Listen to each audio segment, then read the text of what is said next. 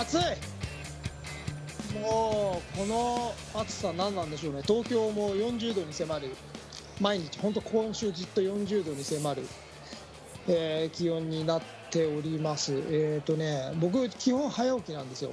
基本早起きなんですけど朝の9時頃までに練習とか全部終わらせようと思ってジムも終わらせようと思って動いてるんですけど、えー7時頃練習とかに行っても30度。超えてます、えーちょっとゆっくり寝ようものならもう32度33度とかになって本当にね練習ができないんですね。雨でも練習できないですけどこの気温もちょっとなんかまずいですよね。っていう思うくらいの今年の夏ですが皆さんとにとにかく熱中症には気をつけて過ごしていただきたいればと思います。今日はまたあの素晴らしいゲストですよ。あのいろんなゲストにこの何ヶ月か来ていただいてますが個人的にはですよ。これこあくまで個人の話。個人的にはね今日の回僕が一番楽しみだったんです。はい、えーということで、えー素敵なゲストに来ていただいておりますのでいろいろお話伺っていきたいと思います。それでは今週も行ってみたいと思います。東京スタイリッシュスポーツレディオスタートです。Tokyo Stylish Sports Radio. 皆さ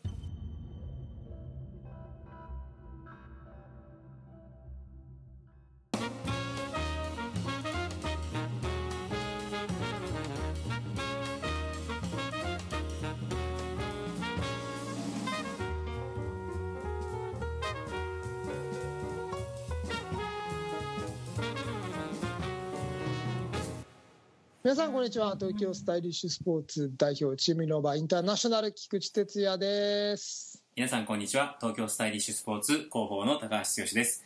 この番組はフライングディスクを日本の文化にをモットーにディスクの普及を真剣に語っていく番組です。こんにちは。なんかすすんなり。えっと今日は読みました。あ読んだんですさすがに慣れてきたわけじゃなくて慣れてきたわけじゃなくてさすがにもう間違えられないだろうっていう そうですか。いいですね。はい今日のゲスト楽しみだっ誰ですか？た T2 がそんなに楽しみにしているゲストというのは？誰ですか？いやじゃあもうちょっとつよティの方からいいですか？ぜひ紹介してください。はい。それではですね、えー本日のゲストでございますが実は、えーちょっと前に来ていただいたゲストに濃密に関係のある方でございます。そうなんですよ。もうねだっておめでとうございますで紹介しなきゃダメでしょ？そっか。そうですよ、それではじゃあちょっと紹介した後におめでとうございますでしょうかね。ねはい。それでは、えー紹介今週のゲストを紹介したいと思います。アルティメットナショナルチームトレーナーの弓田隆介さんでございます。おめでとうございます。おめでとうございます。どうもこんばんは。こんばんはこんばんは、ゆびたよろしです。くお願いしよます。ろしくお願いいたします。この間のそしておめでとうございます。おめでとうございます。もうお生まれになったんですか？あ、はい、そうですね。はい。素晴らしい。いいねねあのまだあの妊婦の臨月の時の弓田さんの奥様のしばしばちゃんね。はいのしばちゃんに来て旦那さんでございます。はい弓田隆介さんです、い、やはいいやいやいや。もうあれこのお子さんの名前も決まってるんですか？はい、決まりました。じゃあ発表しちゃいましょうか。いやいいんですか？こんなところで発表させるんですか？じゃああとうちうちで聞きましょうか。ちょっとちょっと安すぎるでしょ。あ そっか失礼。なんで重大発表の場みたいな上村君の引退宣言とかあねそうね。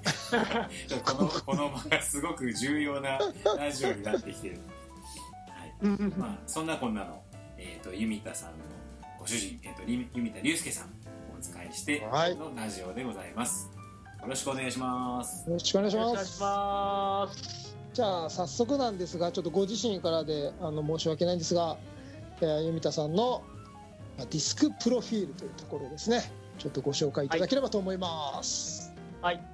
えー、もともと私はプレイヤーではなかったんですが、ディスクと関わり始めたのが、まず2007年に、えー東北リーグっていう、まあ、地方でやってるアルティメットのリーグがあるんですけど、まずそれのホームトレーナーとして活動を始めました。で2014年のレッコであったアルティメット世界選手権でそこで初めてクラブチームの一応日本代表をつきましてその後2016年にナショナルチームのマスター女子ですねこれのチームつきましてで次に2018年カナダのマスター世界選手権でまた女子の日本代表つきましてでその次にまた今度2019年の AOUGC ですねアジア・オセアニア選手権のミックスの日本代表につきまして、で本来であれば今年、えーマスターの方の女子の日本代表とあとは A 代表の女子の日本代表につく予定でした。はいいやいいなこれなんかね僕ここの話を聞いてもうなんか超絶 JF 羨ましいですもんね。いやちなみにねこのインスタとかねフェイスブックをねこのユミタさんをあのお友達にならせていただいてフォローさせていただいてるんですけどこのねラジオで伝えたいこの体。えこれ弓田さん何を目指してるトレーニングしてしてるんですか？ご自身は。ああもう単純に自分の体で実験してそれを選手に伝えたりとか患者さんに伝えるっていう意味でやってるだけですほとんど。今日もほらあの治療器具をねまず自分で実験するって言ってやってたじゃないですか。はい。あれねやってほしい 本当について見てないと思うんですけど、はいはい。もうね僕日々日々見てますよ。今何キロ何回上げられるぐらい言えるから弓田さんが。今日もこれ上げてきたかって。しかも行ってるジムエニタイムでしょあれ、あエニタイムですね。はい。僕も僕もエニタイムなんですよ。ちょっとあの一から最初説明していただけますか？何ですかエニタイムって。ジムの名前？もうねあの写真でねい色の使い方とかあエニタイムだと思って。同じ同じジム行ってですね。すみませんあのちょっといいですか？あの筋肉バカの話はちょっと とりあえず置いといて。あの最初にあのトレーナーが何たるかっていうのを聞きたいんですけど30分しかないんでしょだって。そうですよ。ちょっと弓田さんが何者なのか僕ちょっと詳しく知らないんです。よ、本当にもう聞きたいこといっぱいあるのにな。はい、ちなみにあのえじゃええ。はいどうぞ強気はい、あのトレーナーってどんなことをなさってるんですか、まあ、私が主に担当するのはフィジカルって言って、まあ、フィジカルトレーナーっていうのと、まあ、メディカルトレーナーってまあ大きく分けると2つなんですけどはい要はそのトレーニングとか動き方とかそういったものを教えるのがまずフィジカルっていう方ではいはい。あとはケアを行ったりとかあとはできるだけその選手の方をいい状態でプレーさせるために整えたりとか痛みに対する対応するっていうのが基本的にメディカルの方なんですね。じゃあトレーニングの方と施術っていうか、メンテナンスの両方ってことなんですか？そうですね。あの分ける場合も分かれてる場合もありますし、はい、どっちも一緒にやることもあります。はい。羨ましい。じゃああのどっちかというとそのディスクを投げるとかプレーに関することっていうのも体に関することっていうところなんでしょうそうですね。あの自分自身がプレイヤーでやっていたことは実はなくて、はいはい。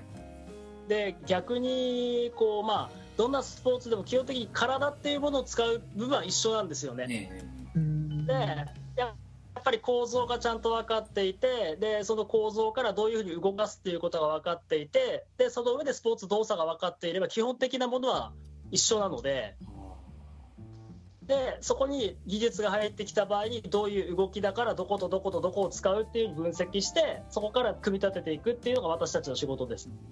これは T2 大好物の話ですね。だからずっと楽しみだって言ってたじゃない。はい。あの大枠分かりましたんであと T2 の好きなこと聞いてください僕ねあのちょっとあんまり時間がないのでズバリズバリで聞いていいですか、まあ、アルティメットって走ったりする競技なんですけど、ディスクを投げるにあたって、はい。今どんなトレーニングを選手たちに進めてったりするんですか？そうですね。私がもう担当する時点でやっぱりまあ各クラブチームのトップの選手が集まってくるので基本的なことはできてる前提でそこからさらに進化させるような内容が多いですね。で特にやっぱり外国人相手でやる場合日本人のまあ細かい動作とかはいはいはい。体重移動っていうものが非常にこう相手にとっては嫌な動きになるのでうんそういった細かい動作の指導をしたりとかうん。ただだからといってトップスピードで負けてしまうとこれはもう勝負にならないのでうん。基本的な走力もつけるっていうその両方を必ずやっていくようには指導します。で今の選手たちって、まあ、あのレディースが多い、多いんですよね、指はい。中でね私が作るはい。はい。代表で上がってくる選手たちってフィジカルの部分の,、の水準っていうのはぶっちゃけ高いですか？やってきてます？とやっぱりちゃんとトレーニングして一定以上のレベルで来る選手とあとやっぱりちょっと足りないかなっていう状態で来る選手とやっぱりまだいますね。うんうんうん。でそれの人たちの個別のメニューによってメニューを分けていくっていう感じ？でやっていくんですか、そうですね、えー、とこれも実際私の場合その A でやってる時はどちらかというと、あのーメディカルがメインになってくるんですね。はい。でそっちの場合はフィジカルトレーナーが別にいてフィジカルのメニューを組んででそこで今度私がその内容を聞いてじゃあどこを修正していけばいいかっていうのを今度加味した上でメディカルの方で調整していくっていう形をとります。でマスターの方は私が一定に引き受けているのでそっちの場合は全部私が見ながらじゃあ君の場合はこことこことこここう強化していった方がいいよねってんでメニューを組んでプラス体を見てっていうことを両方やります。そうなんだそれって、はいはいえもともとは JF からの話なんですか？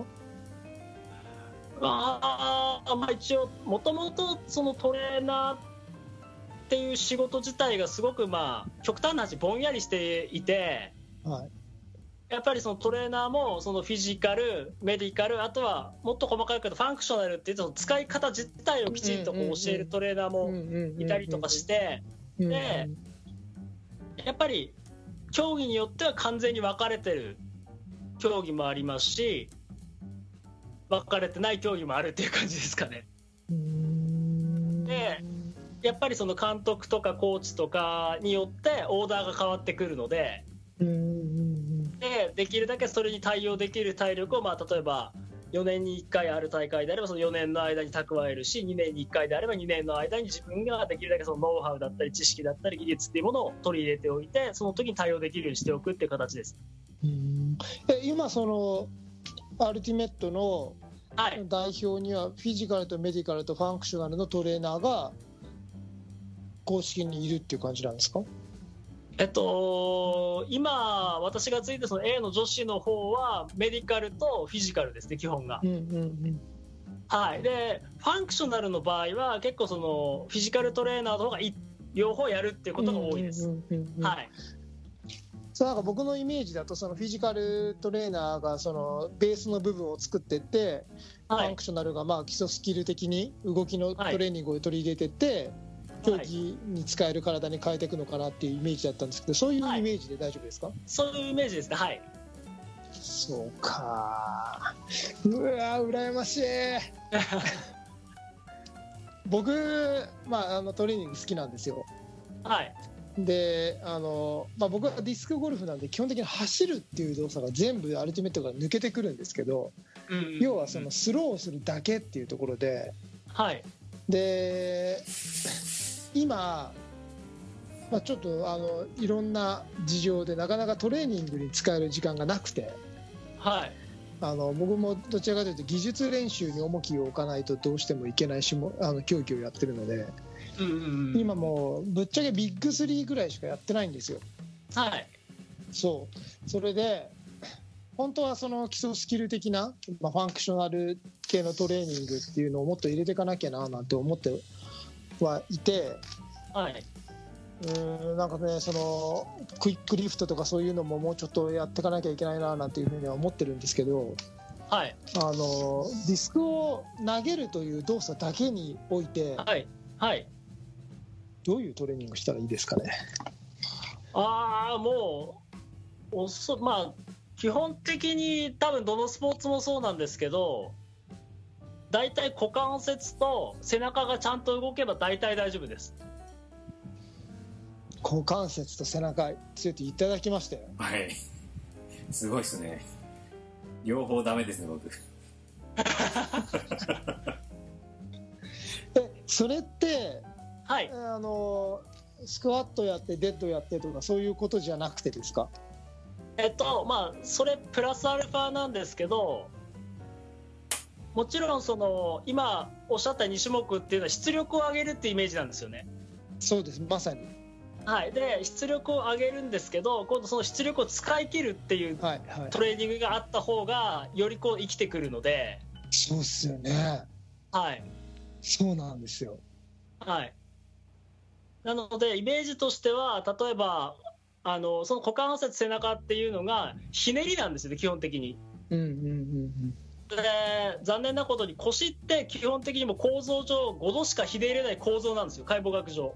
うんはい。だから腰はひねれないのでひねることでパワーを生むとしたら股関節と背中で。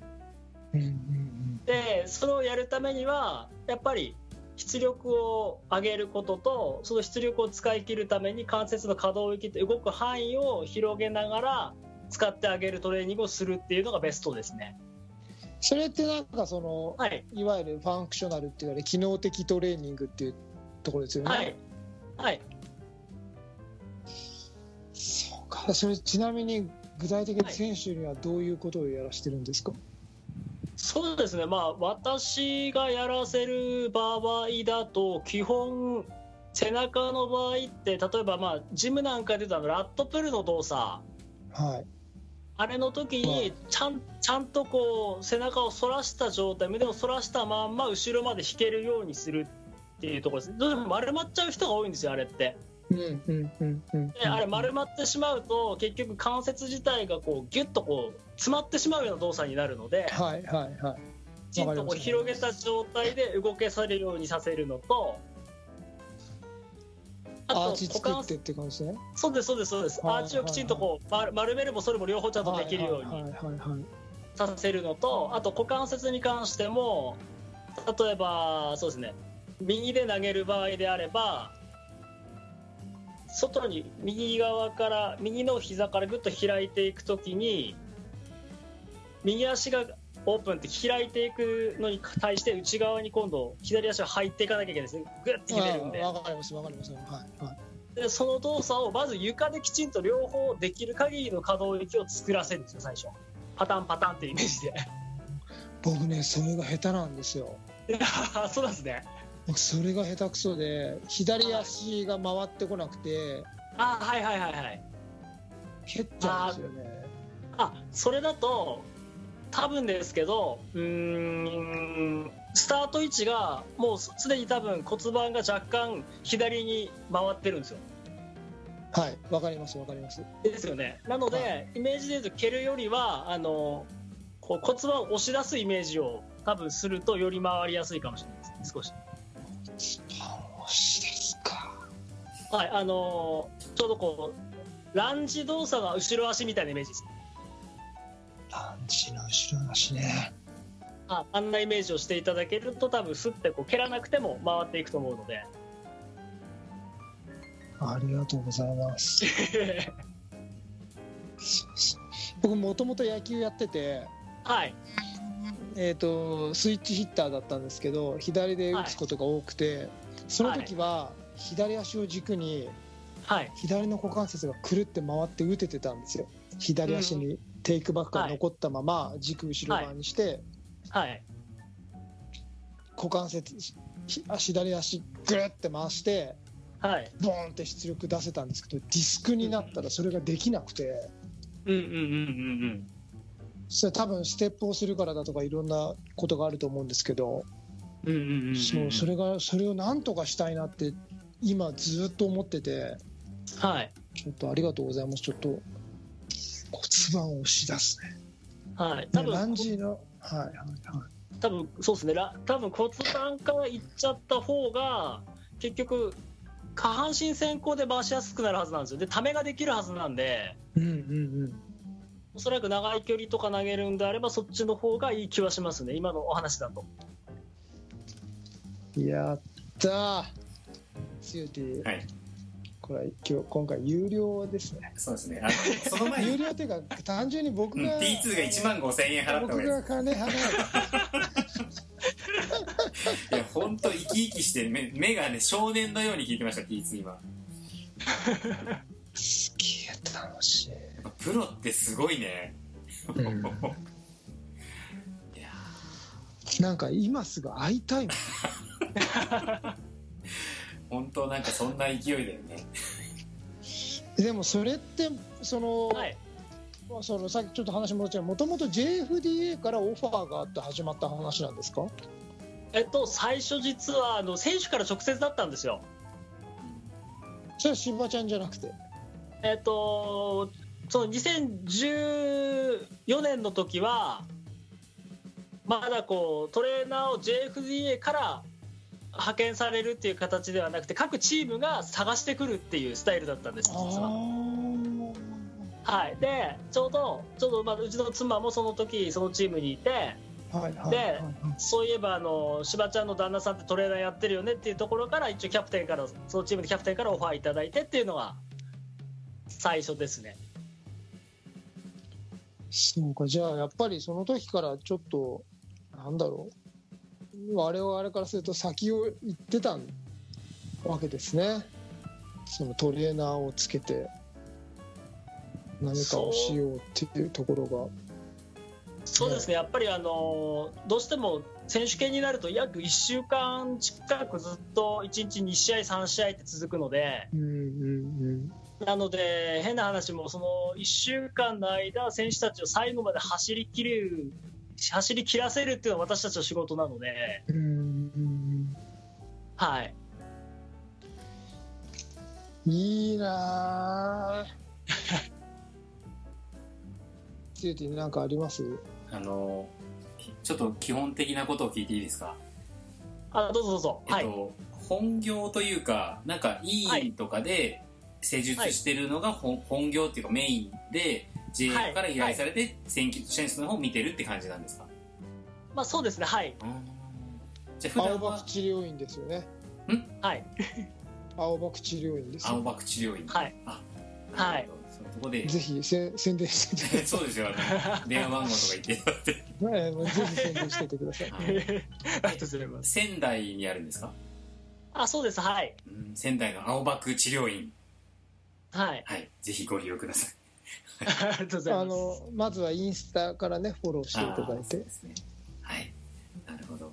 いやいやいやいや。はい。僕が聞きたかったのはそれだけなのであとは T さんのお好きなだけ。えーでもこのな JF が先を行ってるなというのはすごい感じますよね。そのここのところいろんな JF 関係者にいろんな話を聞くんですけど組織としてももちろんね、あのそのオリン IOC オリンピック種目を目指す競技としての形ができていく中で、まあ、実動部隊というかそのそこでも、ね、こうやって選手だけではなくてトレーナーがちゃんと入ってチームの強化に携わってて要はチームに入ってね、えー、とやってるっていうのはもうあのちゃんとしたちゃんとしたスポーツって言い方変なんですけどねそのわゆるスポーツのそれじゃないですかそれって。まあそうですね。はい。いやい。いですその一番のなんかこういう形式ばったことはすごく聞くの嫌なんですけど、はい。トレーナーとしての一番のやりがいっていうのはやっぱりどういうところにあるんですか？いやもう一番のやりがいはその自分は手がけた選手が全力で走ってるところですよね。もう勝つか負けるかはもう選手次第でそこまでのセットアップは自分たちの責任でうんうんやっぱり、あのーまあ、選手権であればやっぱり1分でも1秒でも長く走らせるっていうのは自分たちの仕事ででやっぱりその上で勝ってもらえたらそれは嬉しいですけどででも一番はやっぱりその選手が活躍してる姿とか動いてる姿やっぱり生き生きしてる姿を見るのが一番楽しいですね。いいですね。これってその1週間とかやっぱり世界戦とかになると一緒に帯同するわけじゃないですか。はい。でちょっとあの下世話な話なんですけどその間のその収入の保証みたいなのは JF の方からされるんですか？はい、一応いただけます。そうなんだ。これははい。じゃあなんか、い、いですね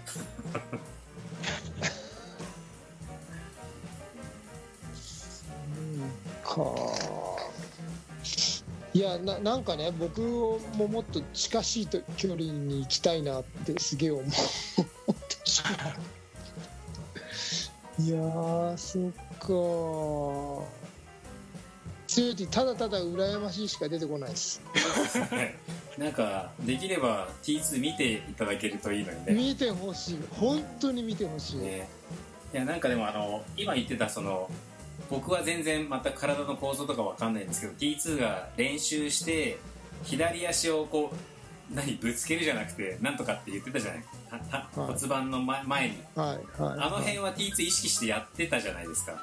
やってますっていうのを聞いてるから言ってることそうだなっていうのが見てない人なのによくは当たり前ですけどねトレーナーやられてるから的確にその辺を言うんだなと思ってちょっと感心をして聞いてたんですけどそのただコンマ難病の意識が難しくてどうしても体に染みついちゃってる動きなので、うんうんうんそのどこをどう治すとそれが治るかっていうところに行き着くのに、まあ、すごい時間がかかってて。うんうんうんでどうしても僕下半身より上半身の意識の方がうん強いんですよ。で下半身の意識が下手くそでうんうん。だから上半身はここをこう直すとこう治るんだろうなっていうボディイメージができるんですけどうんうんうん下半身がねそれがすごい下手くそなんですよ。だからどうしてもね時間かかっちゃうっていうかその時間かかっちゃうんですよね。なるほど、まあ、あと上で上で同じようなもし修正かけるとしたら背中側になりますかね。少しだけやるとしたら。うん。あそのそれはどうどういうあれなんですか？イメージでさっきのやっぱり蹴っちゃうっていうイメージになるとすると多分胸多分ちょっと開くの早い感覚あります。投げる瞬間。それはあんまないですか？開く感覚はあんまりないですね。ないです。はい。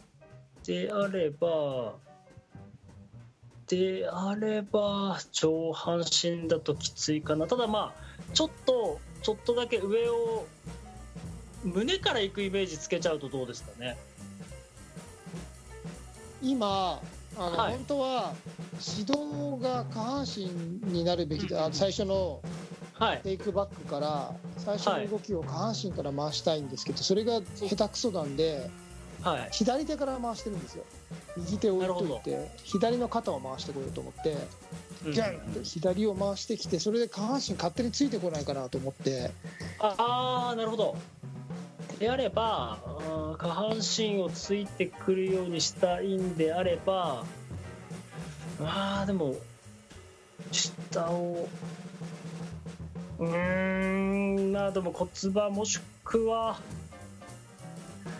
やるとしたら肩甲骨ですか。ねあとちょこっとだけ肩なんだけどこういわゆる体幹に近い肩甲骨寄りの方から持っていくイメージをつけてみるとか。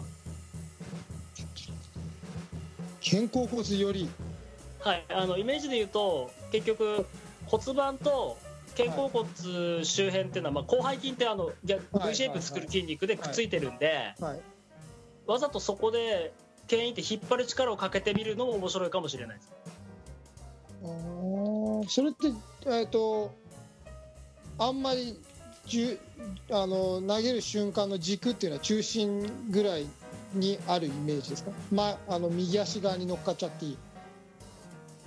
そうですね。あのいつものやる感じでちょこっとこう投げる前にこうイメージで言うとデデッドリフトの最後のグッとこう引き寄せる感じありますよ、はいはい肩甲骨同士を、はいあれの感じと同じちょっとグッグッとこうわざと収縮をかけてあげてから投げてみるとか、そうすると多分あの骨盤側まで若干動く感覚って多分なんとなくイメージつくと思うんで。そうかそれはやったことなかったな。でそそっちで試してみてもいいかもしれないですね。了解ですただちょっとあのはっきりとこう動きを見ているわけではないのでどのどのどのぐらいこれそれが効くかどうかわかんないですけどなんとなくやるとしたらそういう手もあるかもしれないです。今度見てください。ぜひぜひ。僕もあのそこそこディスクゴルフ頑張ってるんで。いやいや。いつも拝見してます。ぜひぜひ見てくださぜひぜいひ。そうかいいなつゆて超楽しいんだけすどごいっすね。でもなんかこう なんつうの？まあゆっくりお話しするのは多分お二人初めてですよね。いや全く初めはいてですね。初めてです。はい。なんかさこうリモートでそれだけ解説してああなるほどって言ってる二人がよくわかんない人種になってるんですけどすごいですね。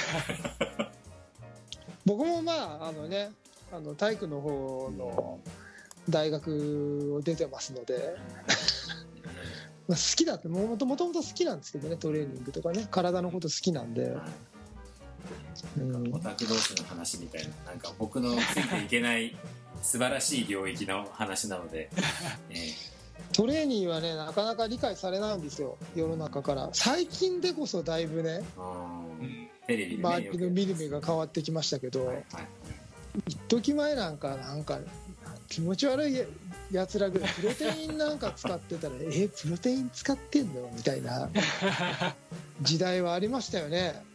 ありましたね。ねえ。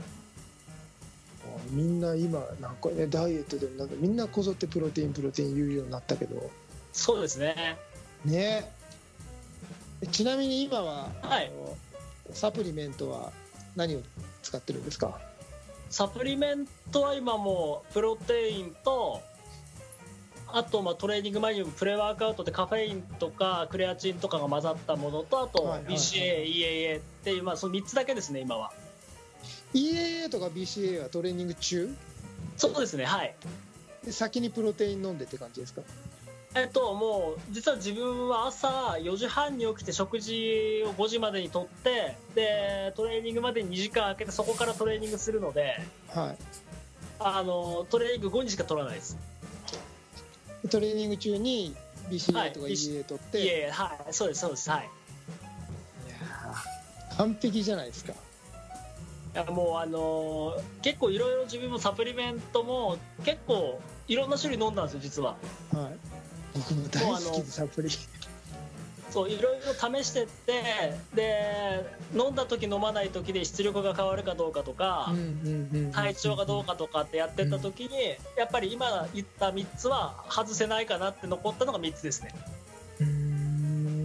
はい。もうほとんど人体実験ですね。いいなーやっぱ EA いいいいですか？あのー体感的に言うとやっぱり出力は落ちにくい気はします。よし青 僕も今あの、はい。本当にそうそういう生活でなかなかトレーニングに割く時間っていうのがなくてはい。もうなんかすっかりトレーニング後のプロテインっていうところに戻っちゃったんですよ、うんうんうんうんあまあ朝はプロテインあの朝とトレーニング後っていうふうにしてはいプロテイン使ってるんですけど、まあタンパク質の量だけ確保しようと思って、はい。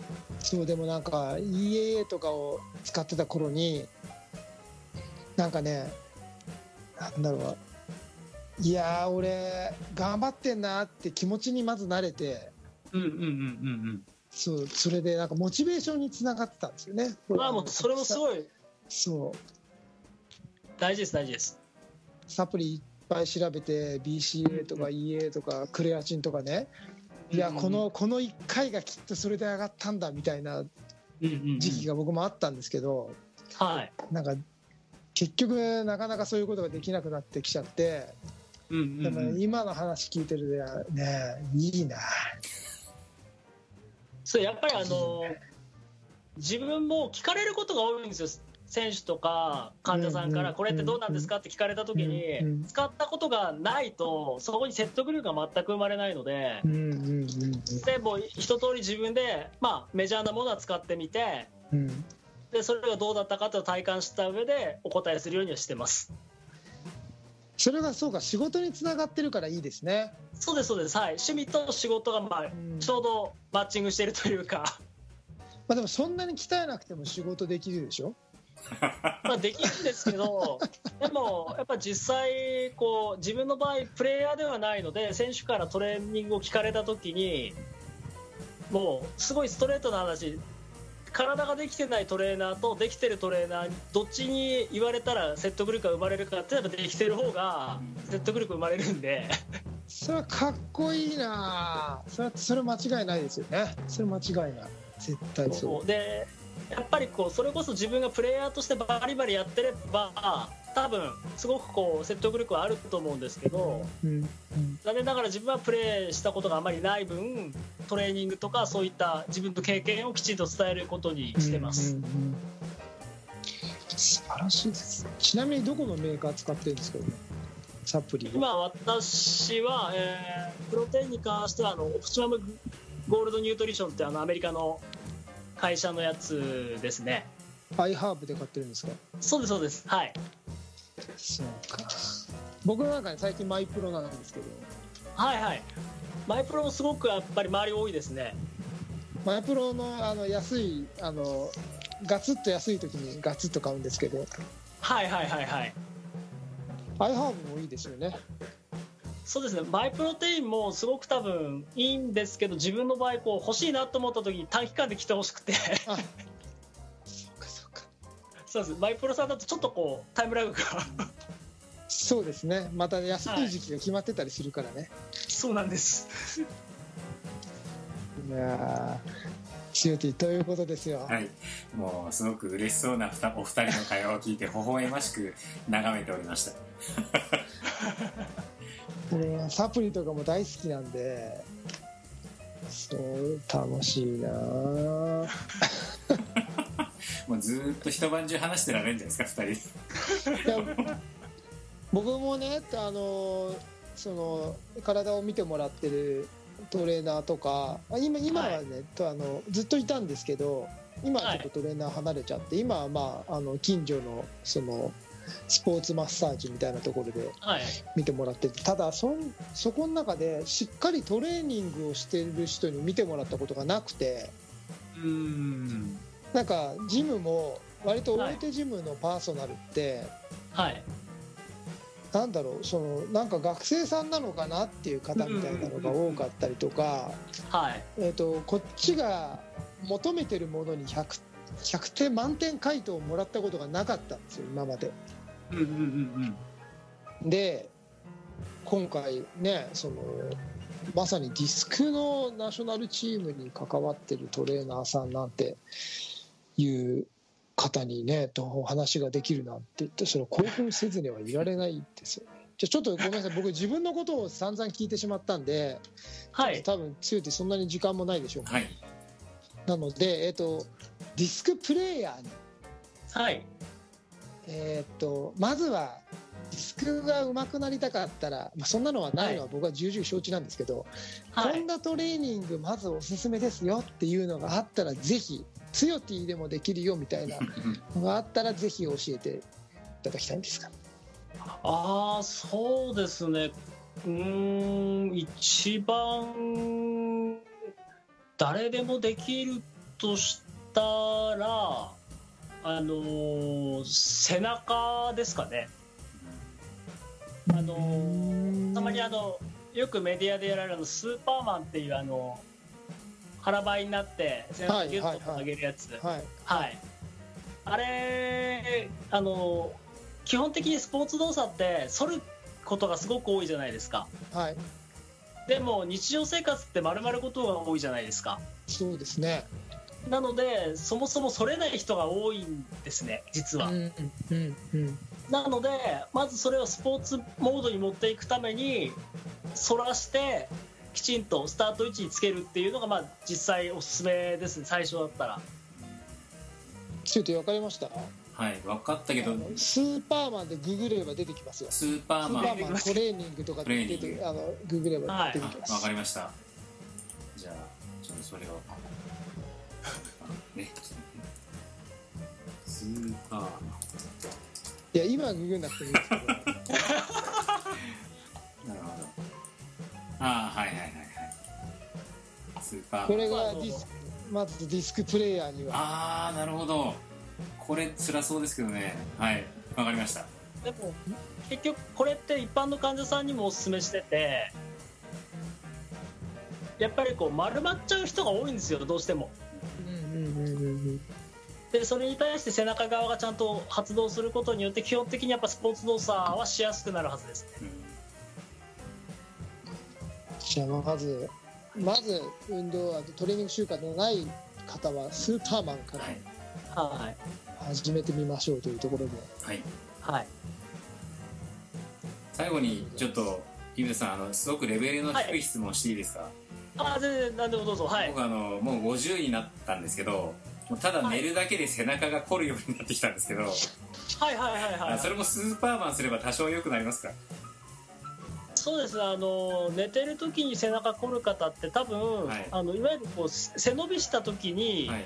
きちんと腕が上まで上がらないと思うんですよ。耳の後ろまでいかないというか。ああこういう感じの。多分苦しいですよね。苦しいですはい。でその場合って肩甲骨が下がらないんで後ろに。えなのでイメージで言うとあのースーパーマンかもしくえは、はい。あのーそれこそこう腕上げてもらって、はい。そこから肘をできるだけこう後ろに持っていくようなイメージでぐーっと下ろしてえってもらうとひ後ろにですか？こうこう引いていくイメージですね。こうこういう。こうこそうそうそうそう、はいはい。そうすると肩甲骨がぐーっと寄るイメージうはいはいはいはい。すると思うんですよ。でええ。それを10秒ぐらいやってもらって、はい。そこからもう一回腕をこう上に上げてもらう。多分背中がちょっと反りやすくなるはずなんですこうした、ええはいはいはいはい多分それ繰り返してもらうとこうさっき言った丸々のと反る動作が両方できるようになってくるんで、はい。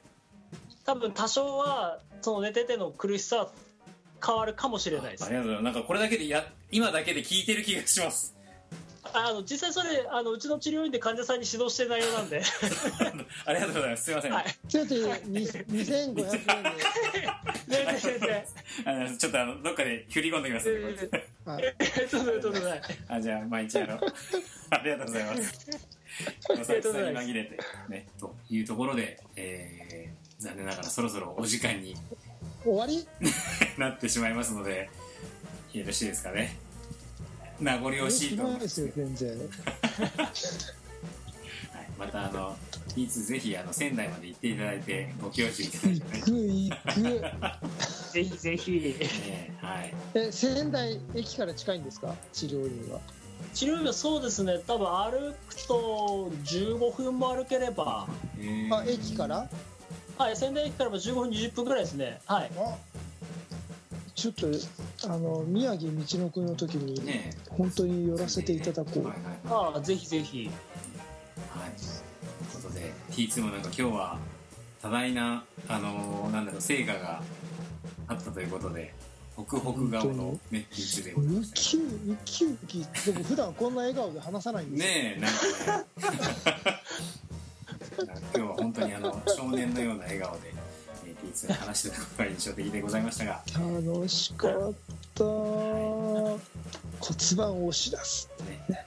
あのもう一回自分でラジオ聞き直してね。あもう何回も聞きます何回も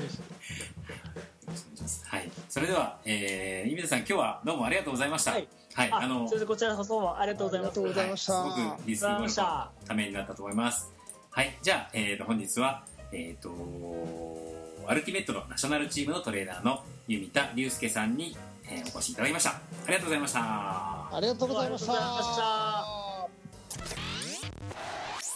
TSS Radio. えー本日のゲストはアルティメットナショナルチームのトレーナー、弓田隆介さんをお越しにお越しいただきました。いやラジオやっててよかったですねねえ。その体を維持させて進化させていくっていう過程ってなかなかディスクを投げてるだけではできないんですようん。であのその中で絶対トレーニングとかって必要だしでそれを専門にやられやってる方にね直接こうやってお話ができるっていうのはね本当に貴重な機会で僕これほん本当は僕が今回ねあのお金払ってでもあの聞きたいような話をねこんなずかずかと聞けてしまってねあのしばちゃんのおかげですねこれね。はい はい、ということで、弓田さん、いかがだったでしょうか、今日は。あ楽しかったです。あ本当に？よかった。はい。自分のあの秘伝をなんかベラベラベラベラ無料でお話ししていただいちゃってすみません。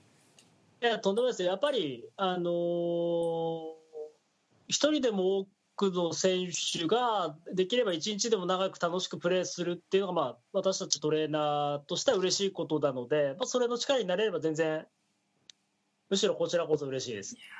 まありがとうご。ざいます。嬉しいね。ツヨティのトレーニング方法までね、えー、もうスーパーマンね。あのずっとヨガマットは敷いたままなんでそこでやります。ぜひぜひ。はい、やらせていただきます。で弓田さん、こう今後のはい。展望みたいなのは、最後にちょっとお聞かせ願えますか？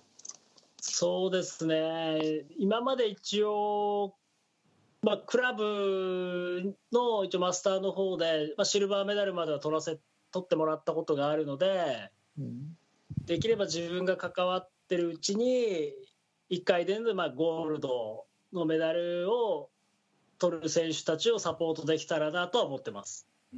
まだ長くこの代表に関わってっていうのは今後もやっていかれるっていう感じなんですか？まあ必要とされればですね、ただやっぱり、あのどうしてもこう若手が出てきて、まあ、私よりも優秀な人材が出てくれば、それはもちろん簡単に譲りますし、ただ、まあうん。まあ、超えてってもらえればいいかなと思ってます。うん。はい、トレーナーの世界もなかなか厳しい世界なわけですね。そうですね、もうどんどんどんどんこう若手も育ってきますし、ただまあ、簡単には抜かせないぞっていうのは、多分プレイヤーさんと一緒です。そうですね。はいでも、そのその気持ちがないとね、お止まっちゃいますからね。本当そうです。はい、うん。はい、プレイヤーと一緒ですね。一緒です。ありがとうございます。はい、それでは、えー東京スタイリッシュスポーツレディオでは皆様からのお便りをお待ちしております。えーシーサーブログのコメント欄、えー、T2 つよ T、えーそしてミニーちゃんの直接のメッセージでも構いません。えー皆様からの温かいメッセージをお待ちしております。それでは、えーフライングディスクを日本の文化に、東京スタイリッシュスポーツレディオ、お届けしたのは、えー東京スタイリッシュスポーツ代表チームノーバーインターナショナル菊池哲也と広報の高橋剛と、と、井田隆介でした。それでは皆さん、また次回まで。さようなら。さようなら